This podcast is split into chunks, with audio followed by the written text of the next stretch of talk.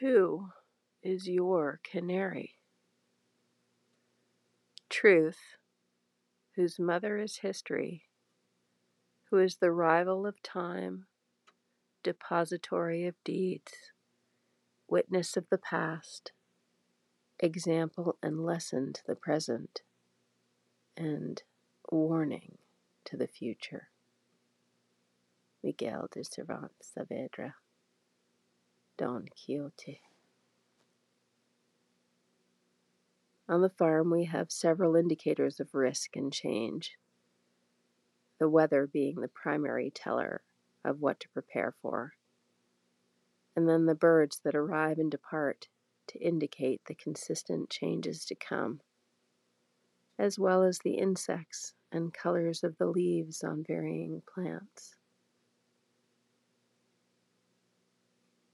Primrose in the flower beds has turned its rust orange and green to let us know fall is here, whereas the wild primrose in the fields is offering its last hurrah of late flowers and bright green leaves.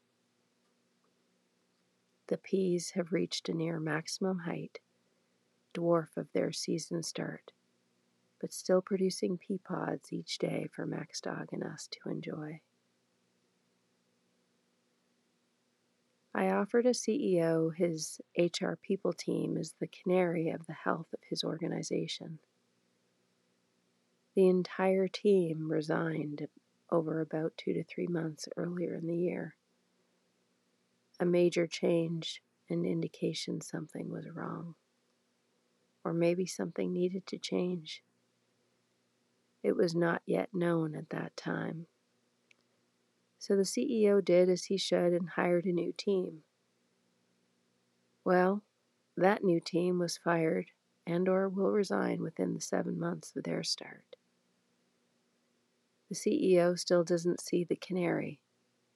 He has a rationale for the change. They weren't a good culture fit. They were poor performers, etc. When does it become an opportunity for self reflection, I wonder? When does it become the canary? This is the time of year for rapid transformation on the farm and fast work. Each day must be as productive as we can all muster to bring in the harvest ahead of the frost. To watch the signs of change in the birds, the bugs, and the earth, and prepare as best we can for the inevitable winter that reminds us again of our resilience and strength. Who is your canary? Thanks for listening. This was written earlier in the fall. We are full into winter now. Not quite at winter solstice, but the fields are covered in a few inches of snow. Please like, subscribe, and share. I always appreciate the feedback.